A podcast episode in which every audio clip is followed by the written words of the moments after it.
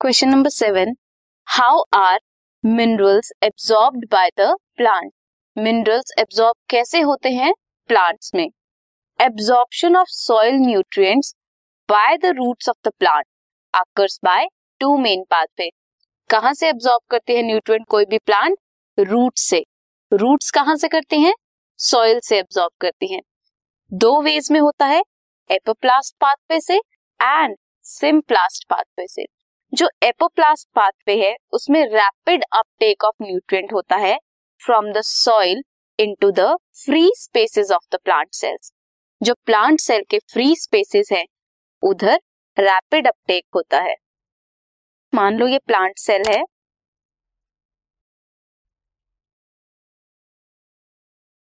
This is plasmodesmata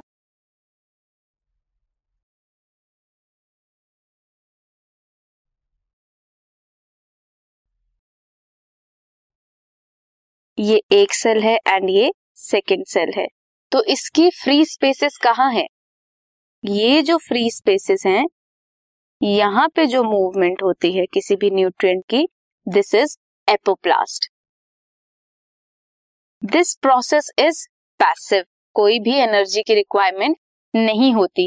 and होता है through transmembrane protein and ion channel transmembrane proteins के through होता है या फिर कोई आयन चैनल्स की वजह से होता है। नेक्स्ट इज़ क्या है नेक्स्ट सिम्प्लास्ट पाथवे आयंस की अपटेक होती है slowly into the inner spaces of the cell cell के इनर स्पेसेस में होती है। इसकी वजह से एक्सपेंडिचर ऑफ़ एनर्जी ज़रूरी होती है। एनर्जी किस फॉर्म में? एटीपी की फॉर्म में। हमने एपोप्लास्ट का देखा। Now we will see that symplast में कहा होता है। सिम्प्लास्ट में मूवमेंट होती है inner part of the cells cells के इनर स्पेसेस में।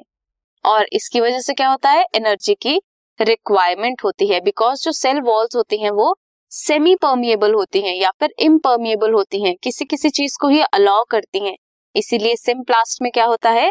एटीपी की रिक्वायरमेंट होती है। This podcast is brought you by Hubhopper Shiksha Abhiyan अगर आपको ये पॉडकास्ट पसंद आया तो प्लीज़ लाइक शेयर और सब्सक्राइब करें और वीडियो क्लासेस के लिए शिक्षा अभियान के यूट्यूब चैनल पर जाएँ।